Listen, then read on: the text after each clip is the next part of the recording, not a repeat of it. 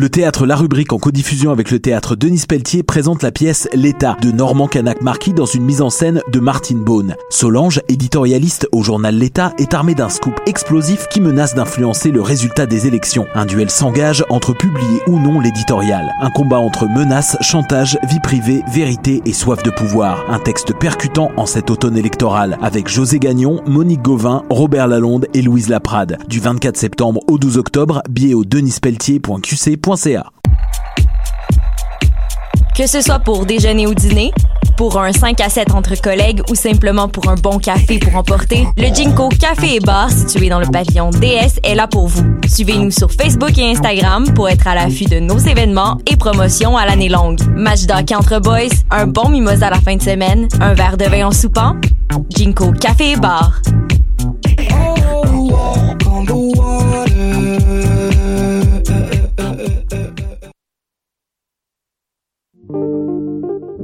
Pool Hip Hop, c'est ta référence en matière de hip hop sur les ondes de choc point c a. Chaque semaine, entrevues, chroniques, actualités et mix thématiques te seront présentés dans une ambiance décontractée. Le meilleur du hip hop, ça se passe chaque semaine sur les ondes de choc point c a.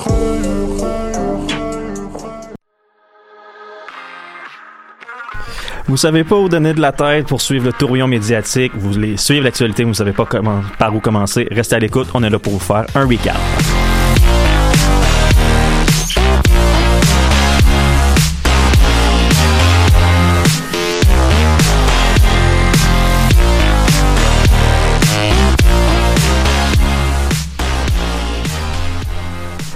Bonjour à vous, chers auditeurs, auditrices. Bienvenue au recap du vingt-trois septembre deux mille dix-neuf. Tim Giroir à l'animation cette semaine. J'espère que vous allez bien.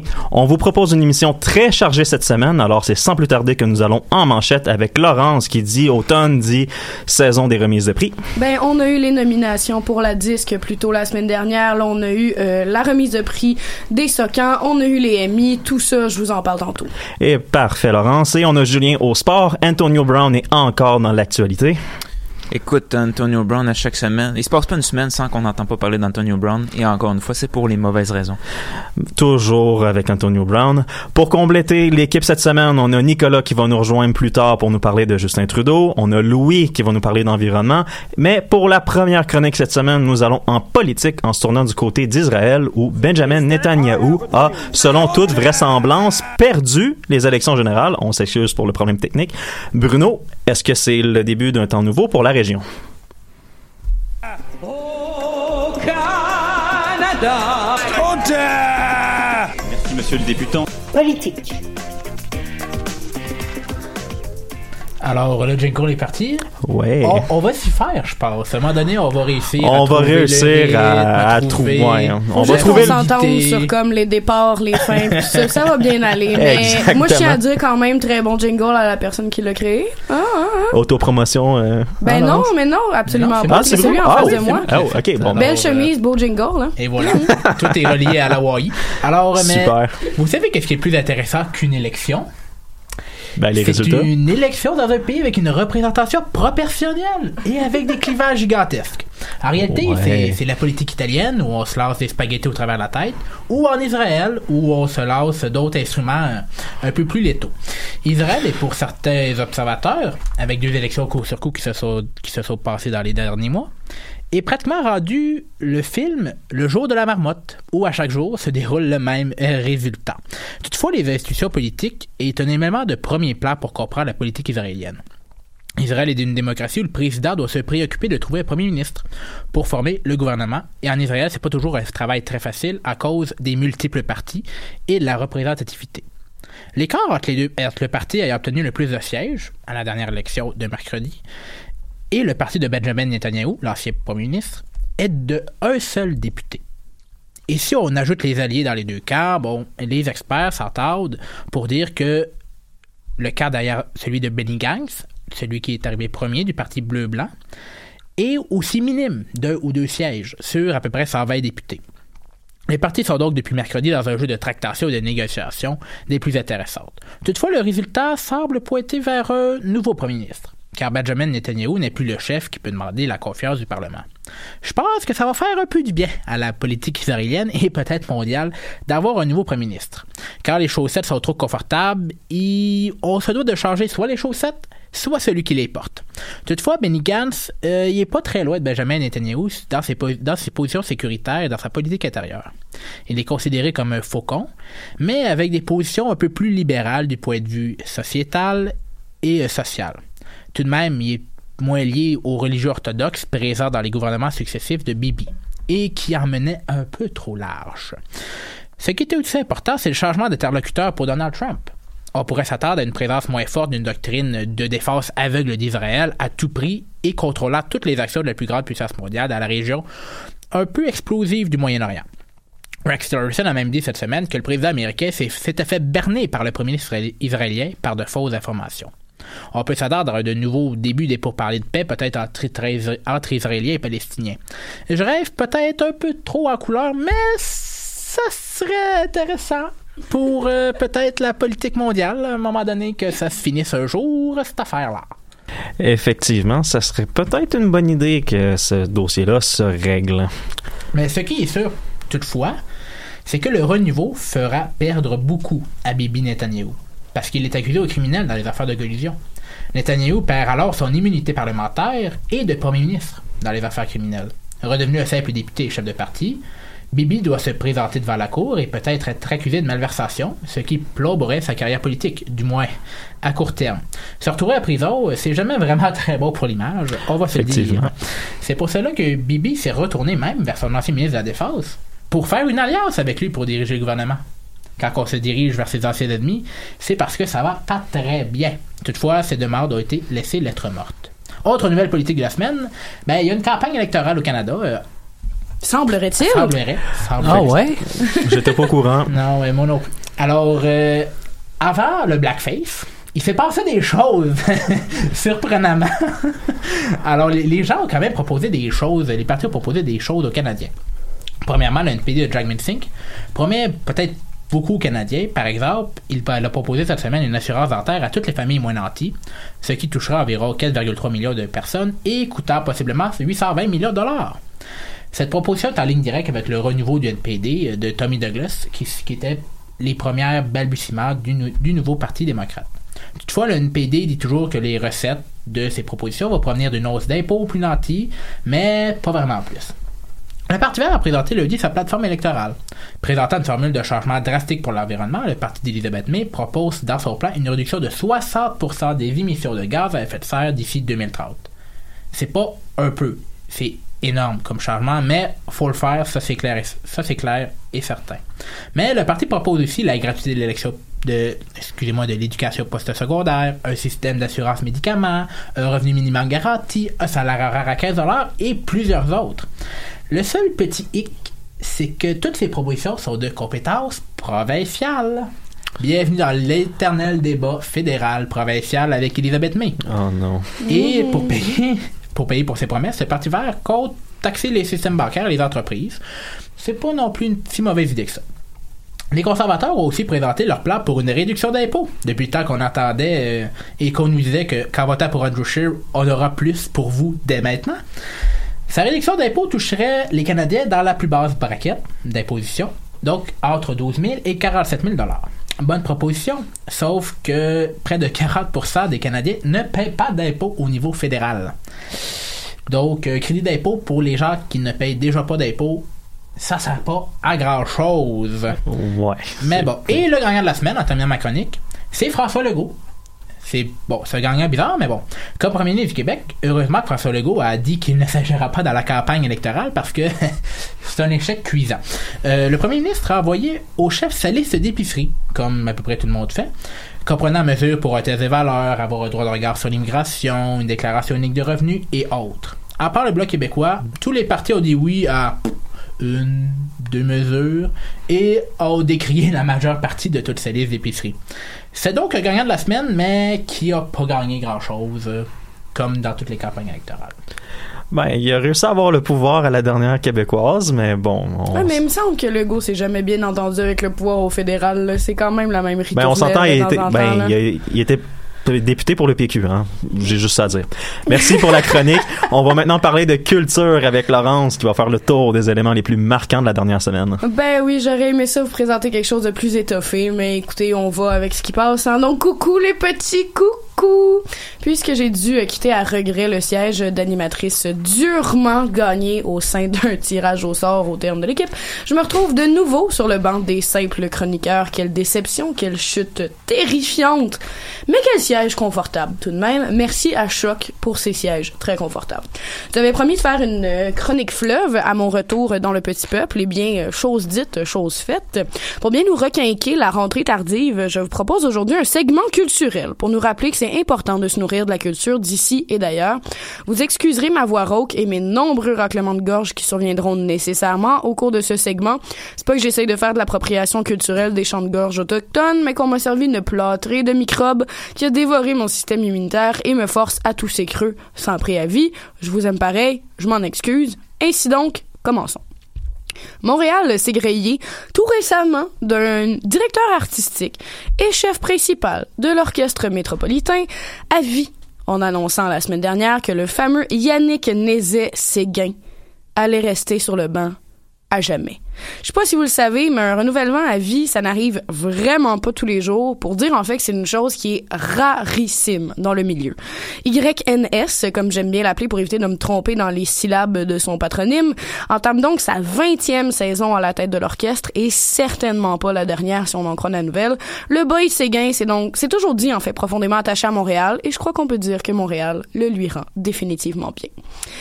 L'été n'a même pas eu le temps de dire « ciao là » que s'éternise et se profile déjà les dizaines de galas et cérémonies de récompenses qui égrènent nos soirées d'automne et nos soirs d'hiver. Tout d'abord, la disque, comme je l'ai dit en manchette, le grand rassemblement de la musique québécoise a présenté ses nominations en vue de sa cérémonie du vingt-sept octobre prochain. Le groupe Les Louanges sera probablement porté au nu ce dimanche-là, puisque la révélation, pardon, révélation musicale de l'année a récolté un total de neuf nominations artistiques et industrielles. Industriel. On pourrait dire que des louanges attendent les louanges. Ouch. Merci, merci, merci. Excellent jeu de mots. Je sais que je viens de vous clouer le bec. Les regards de consternation sur la table sont fabuleux. Donc, les louanges sont d'ailleurs nominées pour euh, choix de la critique, chanson de l'année, révélation. Le groupe est un peu comme le Hubert le Noir de deux mille dix-neuf, Deep Throat de trophées en moins, espérons-le. Le, la pianiste Alexandra Strilinski a quant à elle été nominée sept fois, aussi pour choix de la critique et révélation entre autres, mais surtout pour auteur ou compositrice de l'année, ce qui lui va quand même très bien comme catégorie.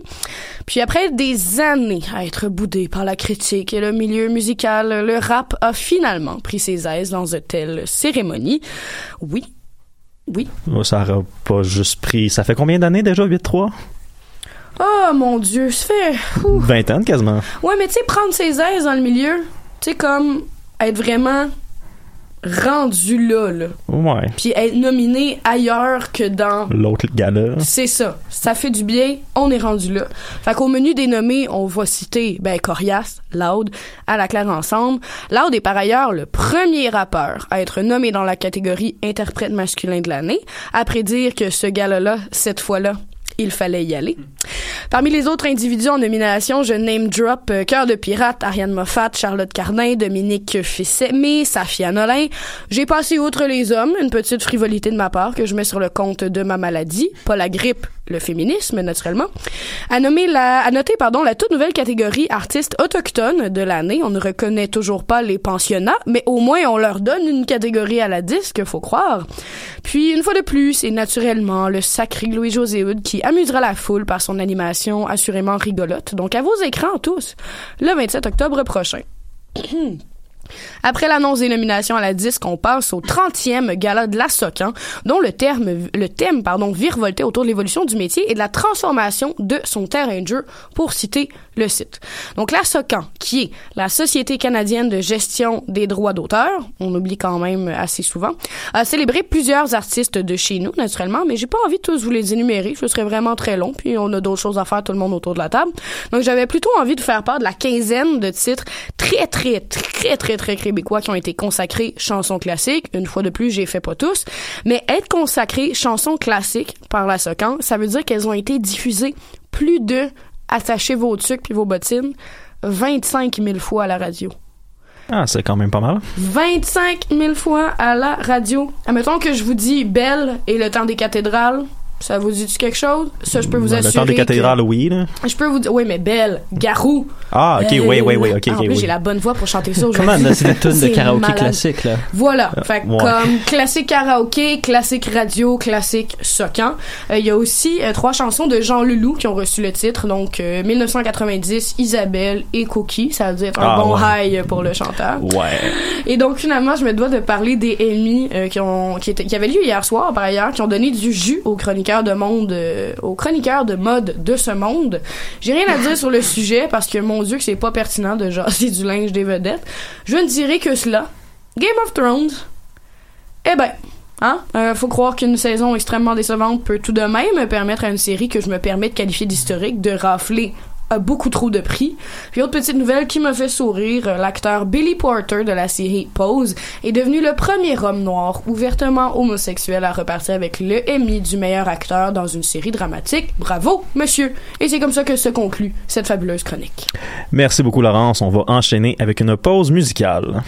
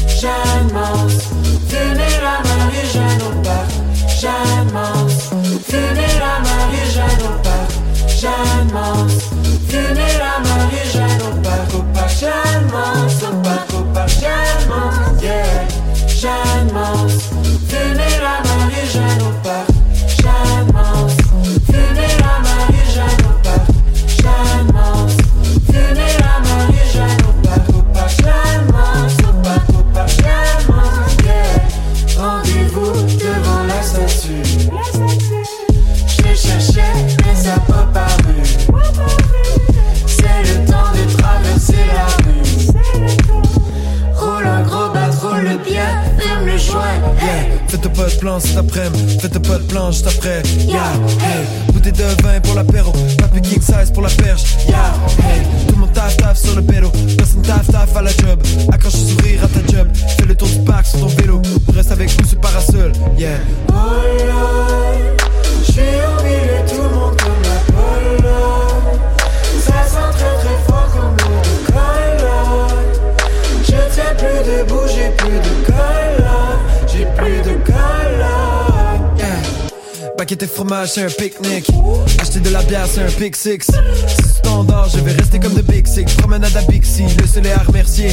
Et que toi et marijuana sur le pacing. La journée est simple, c'est un basic. On fait pas de rap dans un basement. On fait pas du rock sans un bassiste. Insiste pas trop sur le tabac. On aime ça fumer des purs. Aucun problème ne peut tabac. Quand tu enlèves une pleure, on ne fait rien, c'est le sabbat. On est sapé en vêture. Nous on sait bien ce que tu sais pas. Nous on sait, on est seul. On est seul, seul, seul. On est seul, nager. On est seul. On est seul, seul, seul. On est seul, nager. J'avance, fumez la main et j'avance.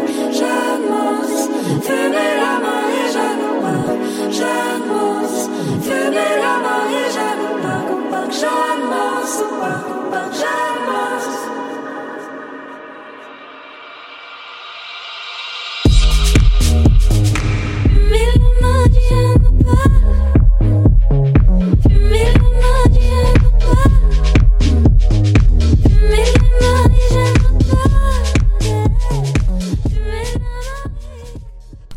Re-bienvenue au Recap. On peut pas passer à côté cette semaine. On a Justin Trudeau qui est dans le pétrin depuis quelques jours. Lui qui a été pris en photo avec du maquillage blackface au début des années deux mille.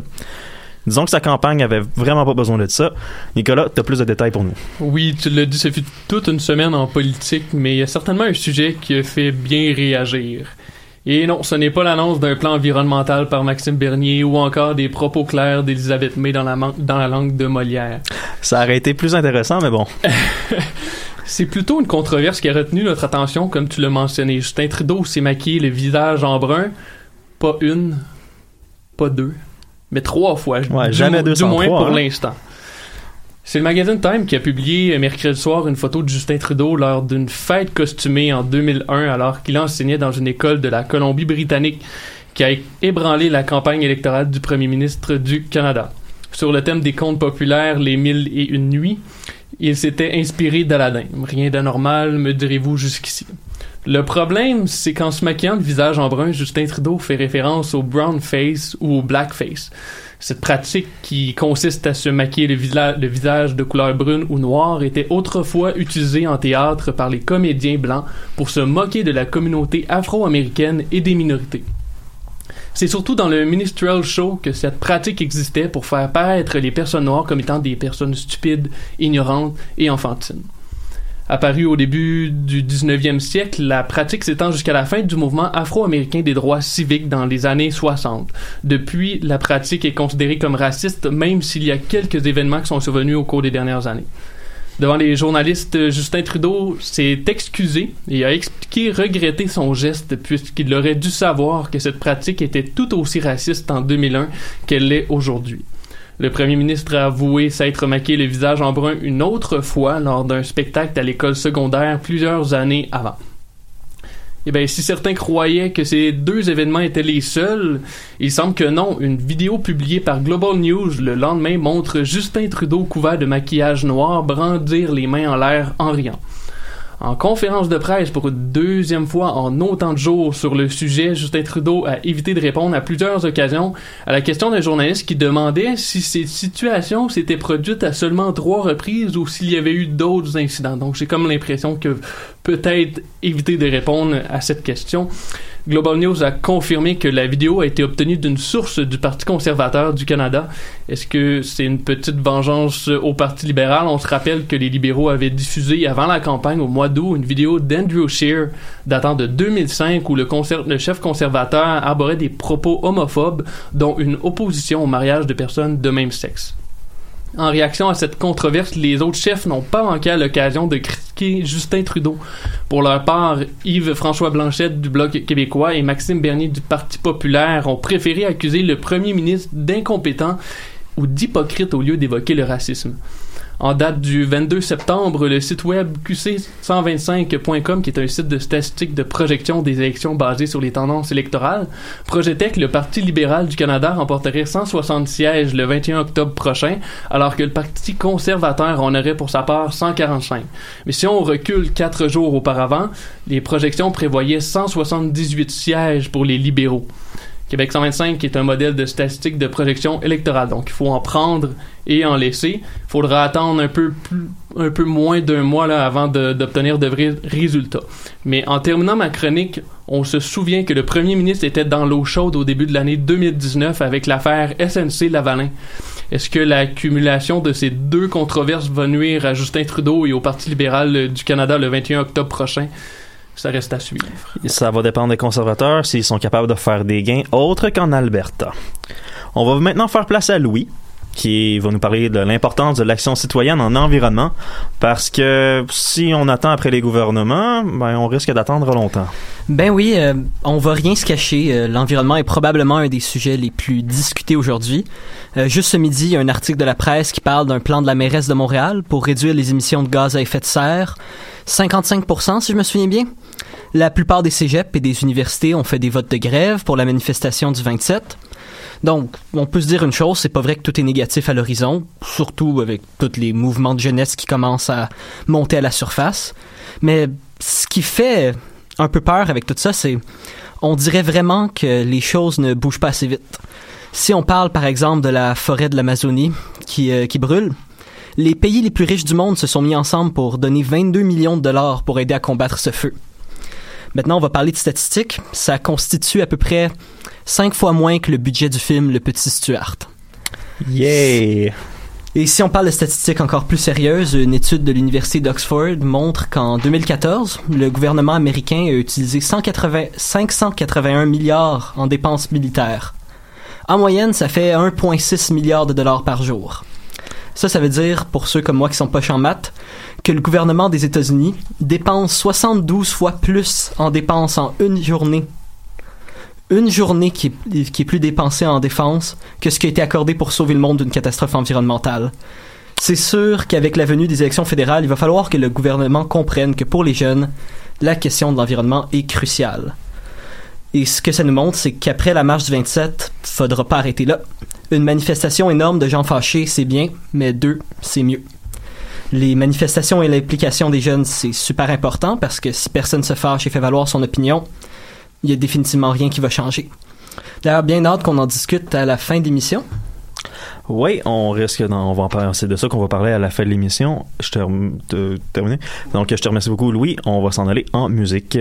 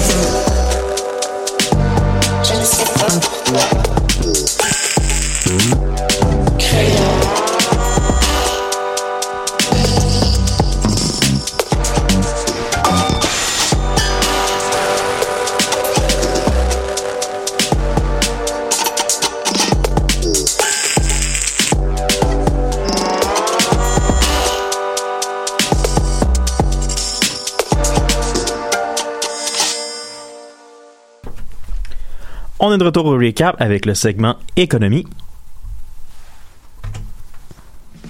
De la coalition Avenir Québec, pas de baisse d'impôts. Billions and billions and... Coût d'intérêt, d'emprunt, de faire de l'argent avec l'argent des autres. De... Pénurie de main-d'œuvre en restauration. cinq cent vingt millions de dollars. Moi, j'ai intérêt que je veux, c'est le capital. Prêt d'urgence pour Capital Média qui est au bord de la faillite. So far, Donald Trump has not made his tax returns or summaries of them public. Économie, en as-tu vraiment besoin?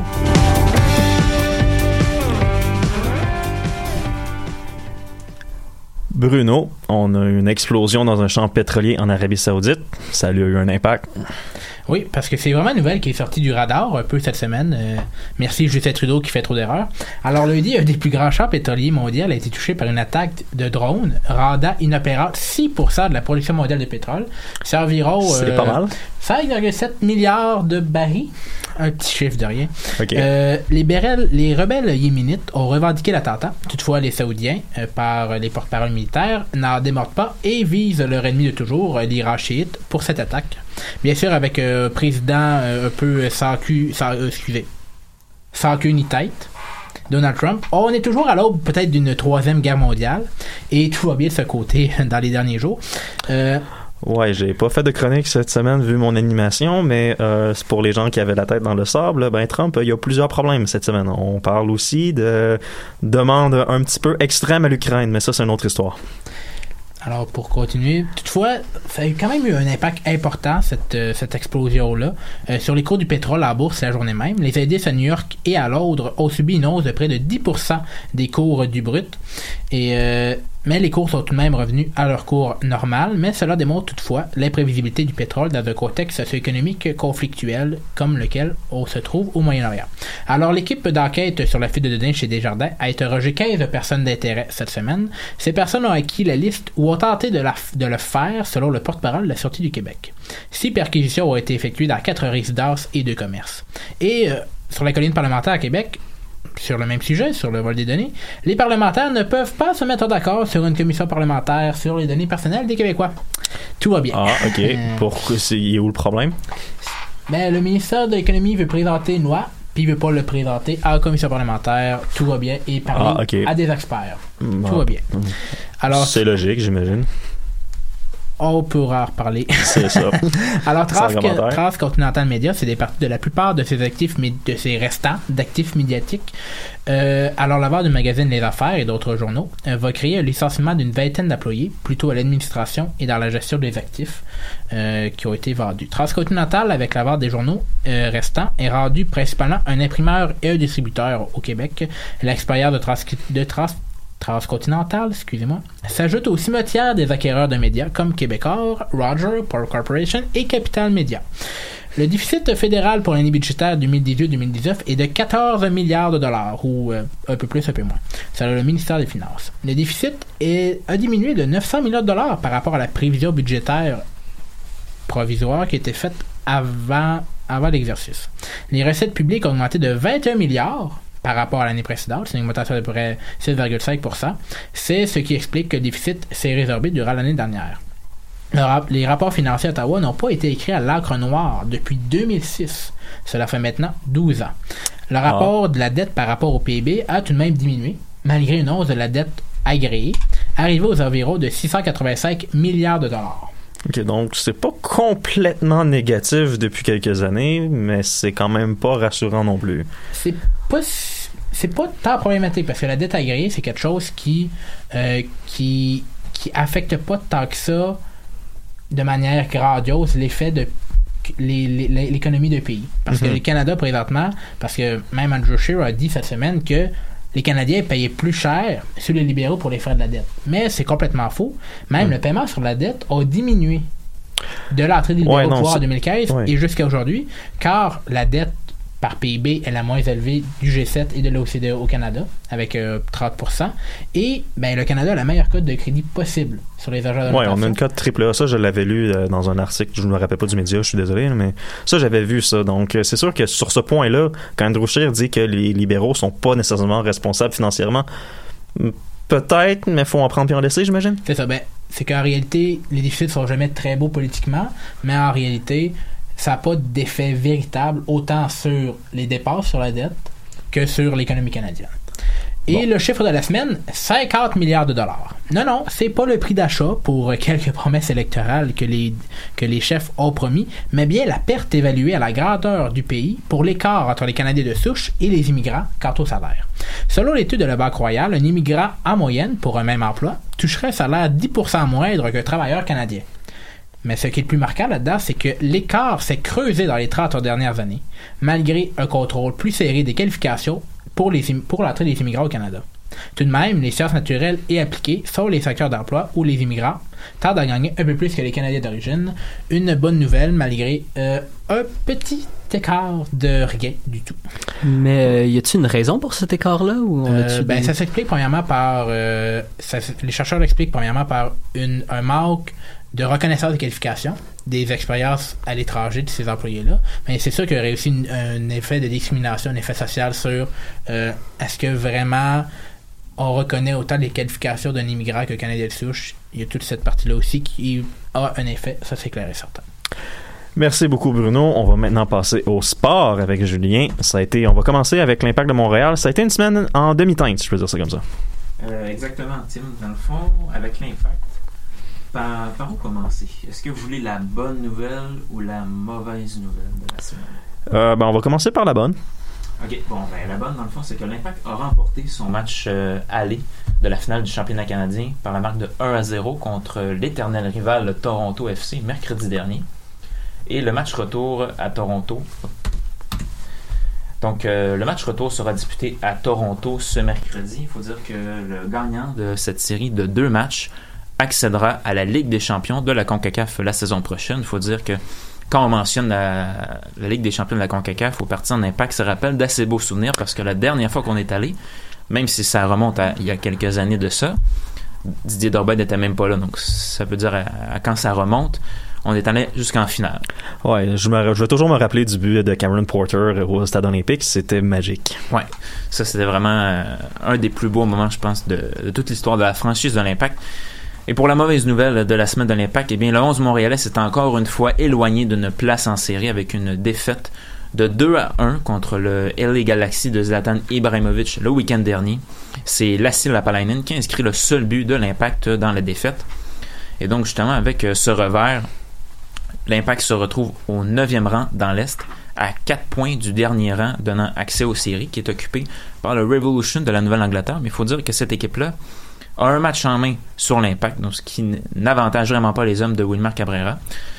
Il reste donc plus que deux matchs à faire à la saison régulière, mais le seul point positif, c'est que les deux vont être au Stade Saputo, donc peut-être que ça pourrait aider à maximiser le nombre de points qu'on a allé chercher durant ces deux matchs.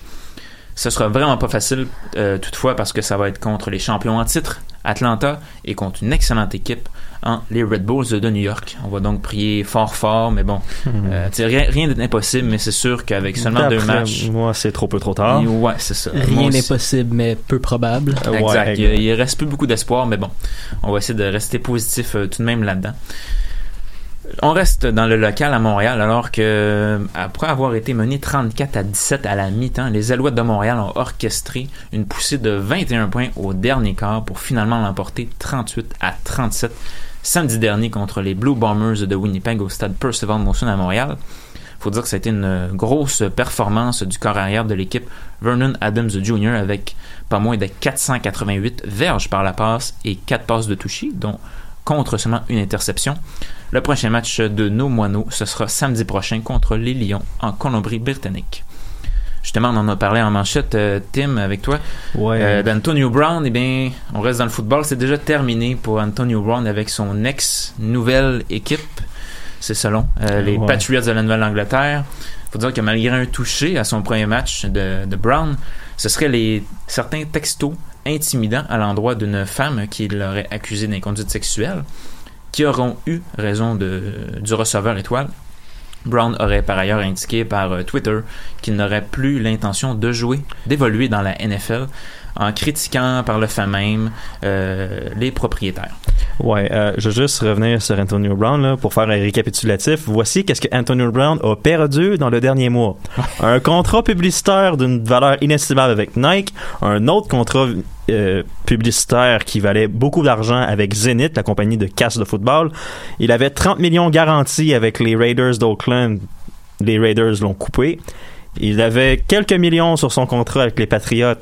C'est plus disponible et sa réputation et sa carrière dans la N F L est maintenant détruite. Écoute, c'est, c'est tout ce que j'ai à dire. C'est ça. C'est, c'est tellement dommage parce que quand on regarde le profil d'Antonio Brown, si c'est pas le meilleur receveur de la N F L, c'est un des meilleurs. C'est vraiment un, un talent euh, incroyable. J'ai toujours aimé plus Julio Jones à la base, là, mais ça, c'est ouais, c'est histoire. Sûr qu'il y, a, y en a d'autres très très bons aussi, mais il faut dire qu'Antonio Brown, c'est vraiment un des meilleurs, si c'est pas le meilleur, mais malheureusement, c'est comme plusieurs sportifs, malheureusement, qui ont un gros talent, c'est l'attitude qui a fait défaut dans son cas. Ça y aurait pris la tête de Larry Fitzgerald. On Écoute, va dire ça comme ça. Ouais, c'est ça. Écoute, euh, ça a amené à sa perte, malheureusement. On va voir dans les prochains jours, prochaines semaines. Il va sûrement avoir un dénouement de ce feuilleton à multiples épisodes. Mais on va sûrement vous revenir là-dessus d'ici les prochaines semaines. Ne, ne vous en faites pas. Et on termine avec euh, la L N H, alors qu'un deuxième jeune joueur autonome vient de paraffer un nouveau contrat. Et je parle ici de Braden Point du Lightning de Tampa Bay. Faut dire que c'est sûrement la plus grande aubaine à travers toute la ligue, la, la L N H, pour un joueur qui a quand même inscrit quatre-vingt-douze points en soixante-dix-neuf rencontres la saison dernière. Il a paraffé son contrat un peu plus tôt aujourd'hui, vers, vers l'heure du dîner. trois ans, six virgule soixante-quinze millions de dollars par année. C'est vraiment, vraiment pas cher. C'est du vol. Écoute, ben oui, euh, avec des statistiques équivalentes, Mitch Marner a signé l'année, la, pas l'année passée, la, la semaine dernière, une entente de six ans d'environ onze millions par année, et lui signe pour presque deux fois le montant inférieur. Donc, c'est vraiment une aubaine. Ah, mais et... c'est la preuve que Julien Brisebois slash euh, Brand, euh, c'est Shanahan qui était là avant? Ah non, c'est, non, c'est Steve Eisenman. C'est Steve Eisenman qui était là avant. On réussit à inculquer une culture sur le Lightning où ce que on veut se bâtir une équipe pour gagner et non pas avoir le salaire par rapport aux points, ce que Toronto n'a pas compris. C'est ça. Et justement, welcome to Capel à Toronto. En réalité, peut-être que Steve Eisenman voulait copier le Détroit des années deux mille.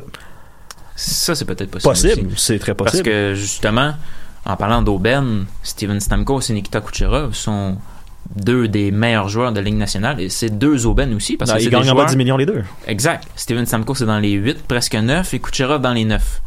Et il faut se rappeler que Steven Stamkos avait refusé plus d'argent à Toronto et donc a accepté de rester à Tampa Bay pour moins, pour justement gagner, comme un peu ce qu'on a vu il y a quelques années avec les Blackhawks de Chicago, avec des contrats quand même, d'excellents contrats pour Jonathan Taves et Patrick Kane, mais qui ont signé en deçà de leur valeur pour rester dans l'équipe et bâtir une culture gagnante et justement permettre au directeur général de signer d'autres joueurs, ce qui n'arrivera pas avec Toronto. Au ben contraire, non, il va falloir qu'ils se départissent de joueurs pour justement... Oui.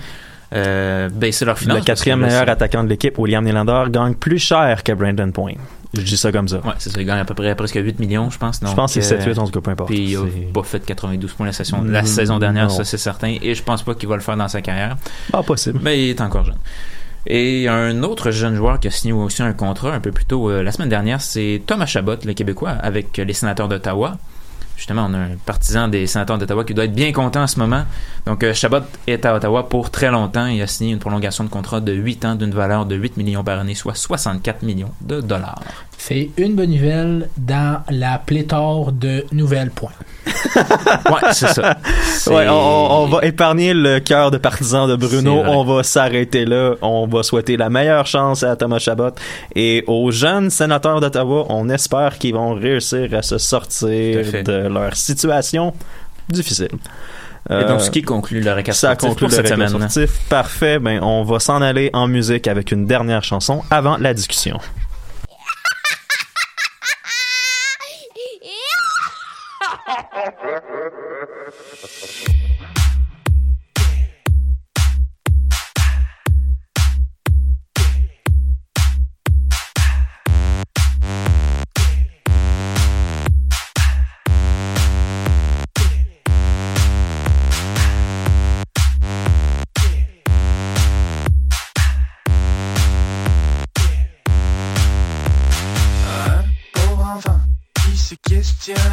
Sur son mal, mal, mal, mal d'exister. C'était un jeu tellement, tellement déprimant.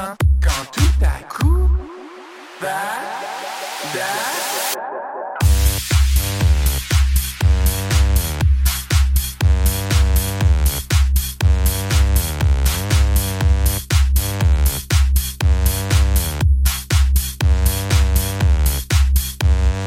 I am a god.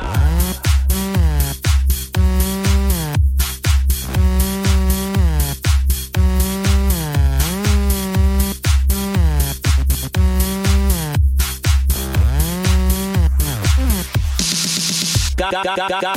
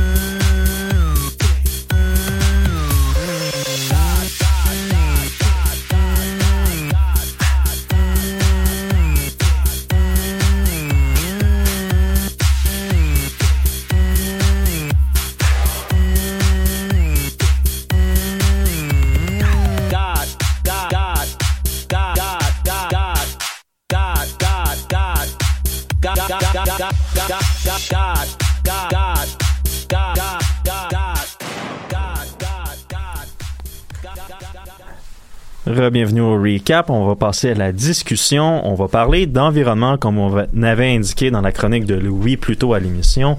Euh, on avait le sommet sur le climat à l'ONU qui a eu lieu aujourd'hui, où si Greta Thunberg a livré un discours inspirant, ben il y a plusieurs dirigeants mondiaux qui étaient pas là. Shout out à Poutine et Bolsonaro. Plus localement, on a Valérie Plante qui a annoncé un plan de réduction de cinquante-cinq pour cent des gaz à effet de serre pour deux mille trente, et il y a la marche pour le climat qui est prévue pour le vingt-sept septembre prochain.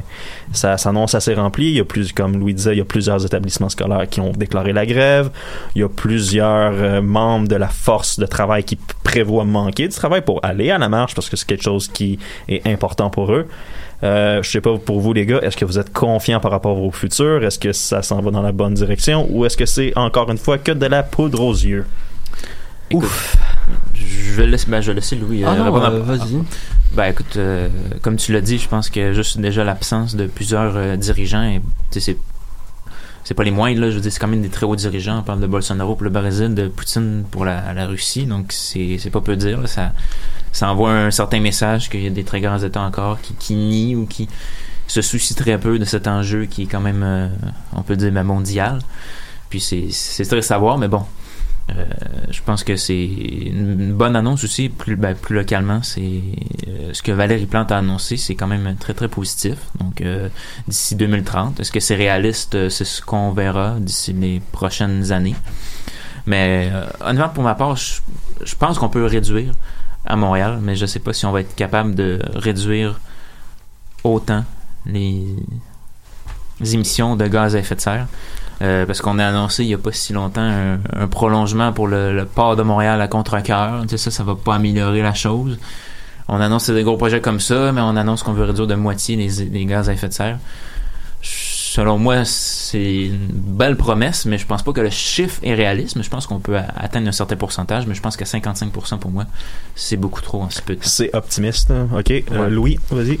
Euh, ben oui, ben c'est d'une certaine façon, c'est stressant. L'ONU a officiellement déclaré une crise environnementale, euh, même si je me souviens bien, le terme c'est une urgence environnementale. Ce qui est évidemment, ça fait peur, mais en même temps, c'est quasiment une bonne chose à ce point-là, parce qu'au moins, Si, une, si je me souviens bien, c'est une cinquantaine de pays reconnaissent qu'il y a un problème, il y a peut-être une chance que de l'action soit faite, sauf qu'à un certain point, reconnaître un problème, ça veut pas dire le régler, donc... Non, c'est sûr. Encore une non, fois, ça... Non, c'est... On... Euh, déjà que l'ONU le reconnaît, déjà, c'est quand même un beau... pas c'est dans un bon la bonne direction. C'est un ouais, très bon mais début. On connaît les forces de pouvoir de l'ONU, hein? Mmh, ouais, ouais, ok, c'est, c'est ça. Bon, on, on va se réjouir avec euh, ce qu'on, avec ce ouais, qu'on peut. Ouais, non, hein. C'est ça. Au niveau macro, c'est une bonne nouvelle, mais est-ce que ça va vraiment avoir de l'influence? Euh, je suis plutôt pessimiste. Mais c'est sûr qu'il faut venir à ce que la relation, les relations internationales sont encore basées sur l'ego et la personnalité des dirigeants. Dès qu'on pourrait enlever cette notion-là de toutes les discussions sur euh, les éléments importants de la vie de notre planète, et là qu'on parle juste d'administration, là c'est un mode complètement différent. On n'a plus les égos des dirigeants, mais en même temps, t'es, l'administration n'a pas de représentativité du peuple. Mais si l'administration viendrait nous dire que euh, non, c'est, on s'en va dans un mur, puis tous les pays, l'économie de tout le monde va, va être chambardée, puis va, va, va, va baisser, va diminuer. Mais là, tu sais, c'est un autre, un autre discours complètement qu'un président qui fait « je veux garder mes acquis, je veux garder qu'est-ce qui se passe chez nous, je veux garder que l'économie roule bien ». Fait que je ne vais jamais faire ces actions-là pour garder à ouais. l'interne une unité et un contrôle. Ouais, fait qu'avec Donald Trump, hier Bolsonaro, Vladimir Poutine, Xi Jinping, euh, on est mal parti, c'est ça que t'es en train de dire. Mais Xi Jinping fait quand même des beaux gestes du côté de la Chine, avec euh, qui va de... la Chine va devenir dans très peu de temps le premier producteur mondial d'énergie éolienne. Ah, ça c'est une bonne dans nouvelle. Très, dans très ouais, peu de temps, j'avais lu un article dans très peu de temps, la Chine va devenir cette, ce, ce mobilisateur-là d'environnement, malgré que il y a aussi que sa population va baisser légèrement dans les prochaines années, donc ça va être un poids moins important. Tout de même, il va falloir qu'il fasse de grands changements parce que la plupart de l'électricité faite en Chine est faite à partir de, du charbon, ouais, qui, qui est un peu dépassé comme source peu. d'énergie. Légèrement. Euh, et, euh, mais c'est surtout que on a fait, on a créé, nous comme Occidentaux, un besoin que toutes les populations soient au même niveau que nous. On a créé une, dem- une attente qui ne peut pas être euh, atteinte, qui ne peut pas être atteinte si on veut une, vi- une viabilité de la planète. Parce que si chaque personne consommait comme un occidental, on aurait besoin de huit, quatre, quatre à huit planètes selon les pays, dépendamment. Mais on peut pas dire non plus à un Indien ou à n'importe quelle personne dans les pays développés, non, non, ben pour, c'est mieux pour l'environnement que tu restes au niveau de développement que tu es là présentement. Ouais, non, ça c'est... T'es mieux, t'es mieux de pas avoir de voiture en aide. C'est ça, t'es ouais, mieux non, de pas avoir ça. de voiture en aide parce que tu as un milliard de personnes. Au Canada, les gens ont deux véhicules par personne, par famille. Ouais, c'est, c'est sûr qu'au niveau de la logique et de l'hypocrisie, ça, ça, ça regarde mal. Donc, tu sais, c'est un sujet qui est surtout difficile parce que dès qu'on arrive à une, à une discussion mondiale, n'importe quelle discussion mondiale est difficile. On a essayé, on a essayé je pense, la semaine dernière d'avoir une résolution sur euh, le non-bombardement à Latakia en Syrie. Et ça n'a même pas passé au Conseil de sécurité parce que la Chine et la Russie ont mis leur veto. Puis il y avait quatre petits pays qui étaient sur le Conseil de sécurité, sur des postes non permanents, qui ont dit « Ah, oh, on est neutre là-dessus ». On parle même pas d'un enjeu qui va complètement chambouler toute la politique interne de tous les pays du monde. Là. On parle juste de faire un cessez-le-feu pour une ville en Syrie pour permettre aux gens de sortir de ce bourbier-là. Puis on n'est pas capable d'arriver à une solution. Ouais, j'avoue que dit comme ça, c'est plutôt euh, inquiétant. Ben, c'est même, c'est même, on est dépassé le stade inquiétant. On est rendu au stade de dire, ben, l'ONU sert à quoi alors? Ben, dans le fond, toutes les organisations internationales servent à quoi? Ça, c'est une bonne question. Mais ouais, c'est ça. Encore là, de toute façon, l'accord de Paris était fait pour avoir, pour avoir justement un moment qui va arriver dans la programme où les pays devront revenir sur, leur, sur leurs échecs ou sur leurs réussites de leurs cibles qui sont faites à Paris. Là, il va peut-être avoir une remise en question ou des questionnements par rapport à vraiment euh, la véritable euh, peut-être la, la véritable façon de faire des pays. Puis peut-être une pression internationale à faire à certains pays qui sont déviants de leur dire bon ben là faut que tu travailles fort là. Ah, peut-être, peut-être que c'est avec l'accord de Paris ou avec l'échec de l'accord de Paris que les choses ont changé, mais bon, euh, il y a quelques années, les gens s'attendaient à ce qu'après Kyoto, les choses changent. Ben, mm, ouais, on a eu Paris. Euh, j'espère que ça continuera pas encore, puis qu'on n'aura pas le nom d'un nom de ville dans dix ans qui va dire ben là, c'est ces accords-là qui vont vraiment faire changer les choses. C'est un peu comme les mauvaises photos de Justin. On est mieux de pas avoir un tro- une troisième occasion encore. Euh. Ouais, ouais, non, c'est, c'est un parallèle un peu... Euh, ouais. Un peu étrange. Mais... Euh, ben, un peu étrange, mais d'un autre côté, un peu vrai aussi. Mais bon, euh, c'est sûr mais que... Euh, en même temps, on regarde Greta Thunberg qui arrive, puis qui est vraiment rendue une égérie de la politique internationale puis de la politique mondiale. Puis on voit quand même tous les gens qui nous suivent. On n'est pas très vieux, là, mais... Moi, à vingt et un ans, il y a des jeunes de quatorze ans qui ont fait la grève à chaque jour durant l'année dernière, un vendredi, un vendredi pour, manifester, pour manifester devant le bureau de François Legault. On a une génération qui vient, qui, qui se dit peut-être pas politisée, mais qui est encore plus consciente que nous, mmh. puis déjà qu'on est plus conscient que nos générations d'avant, de l'urgence climatique. Ouais, non, donc, c'est, c'est peut-être un effet dans dix, vingt ans, trente ans, si on est optimiste. Ouais, ouais. Ça, les ouais. gens vont être beaucoup plus, sont déjà, ils vont être beaucoup plus mobilisés, puis plus les gens vont, comme tu as dit, Bruno, vont être conscientisés de ça, mais plus il y a de chances d'avoir des actions, il y a des actions pas juste collectives, mais des actions individuelles, que ça soit ah. à chaque jour dans notre quotidien, comment est-ce qu'on peut réduire notre empreinte écologique, comment est-ce qu'on peut aider les choses. Si de plus en plus de gens sont conscientisés de ça, ben peut-être qu'on va réussir à faire un pas dans la bonne direction. C'est pas tant être conscientisé, parce que je pense que tout le monde est conscient de cette urgence-là, puis que ça va arriver, puis qu'il y ait un rapport de plus du GIEC, ou moins de rapport du GIEC, ou que ça soit moins alarmiste, plus alarmiste, ça changera pas la conscience des gens. Mmh. C'est dans les gestes qu'il mmh. va falloir qu'il y ait un changement, puis c'est la chose la plus difficile à faire. Tu parlais, tu parlais d'action collective, puis il y a, il y a une grande théorie sur l'action collective, c'est que quand les coûts sont diffus, il y a moins de chances d'avoir d'action. Puis quand les coûts sont extrêmement importants, là aussi, il y a moins de chances d'avoir d'action. Fait que, mais ça, c'est un changement complet de notre vision de OK, ben moi, si je perds quelque chose, faut que l'autre, faut que l'autre perde quelque chose. Mais en environnement, si on perd quelque chose, ça peut être bénéfique pour un, un plus grand nombre encore d'humains qui vont, qui sont peut-être pas encore là aujourd'hui, mais qui vont. C'est venir. Vrai, c'est, c'est vrai ce que tu dis, parce que ça me fait penser, mettons, on parlait, de, ben, on n'en parlait pas, mais on a vu l'année passée, euh, il n'y a pas si longtemps que ça, le, le pacte.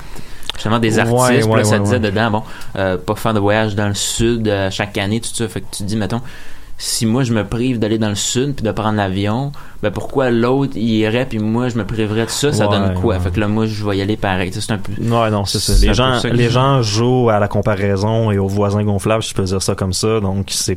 C'est, ça, c'est pas juste temps... moi qui va faire que ça non, va changer, c'est, ça, c'est pas juste fait mon auto électrique. Il faut reprogrammer la manière qu'on pense en tant que société pour que ça change. Est-ce que ça va arriver? Ben, ça va prendre un événement quelque part, on sait pas c'est quoi encore, et puis ben, c'est, on va falloir attendre pour la suite, j'imagine. On va attendre justement le vingt-sept, on va voir qu'est-ce que la manifestation va donner, et est-ce que ça va être celle qui va vraiment être le début de quelque chose? Aucune idée, on va le savoir dans quelques années, j'imagine. C'était tout pour l'émission du Recap cette semaine. Je vous souhaite une très très bonne semaine. On vous revient la semaine prochaine avec une autre émission qui va vous faire le tour de qu'est-ce qui va arriver prochainement. Au revoir.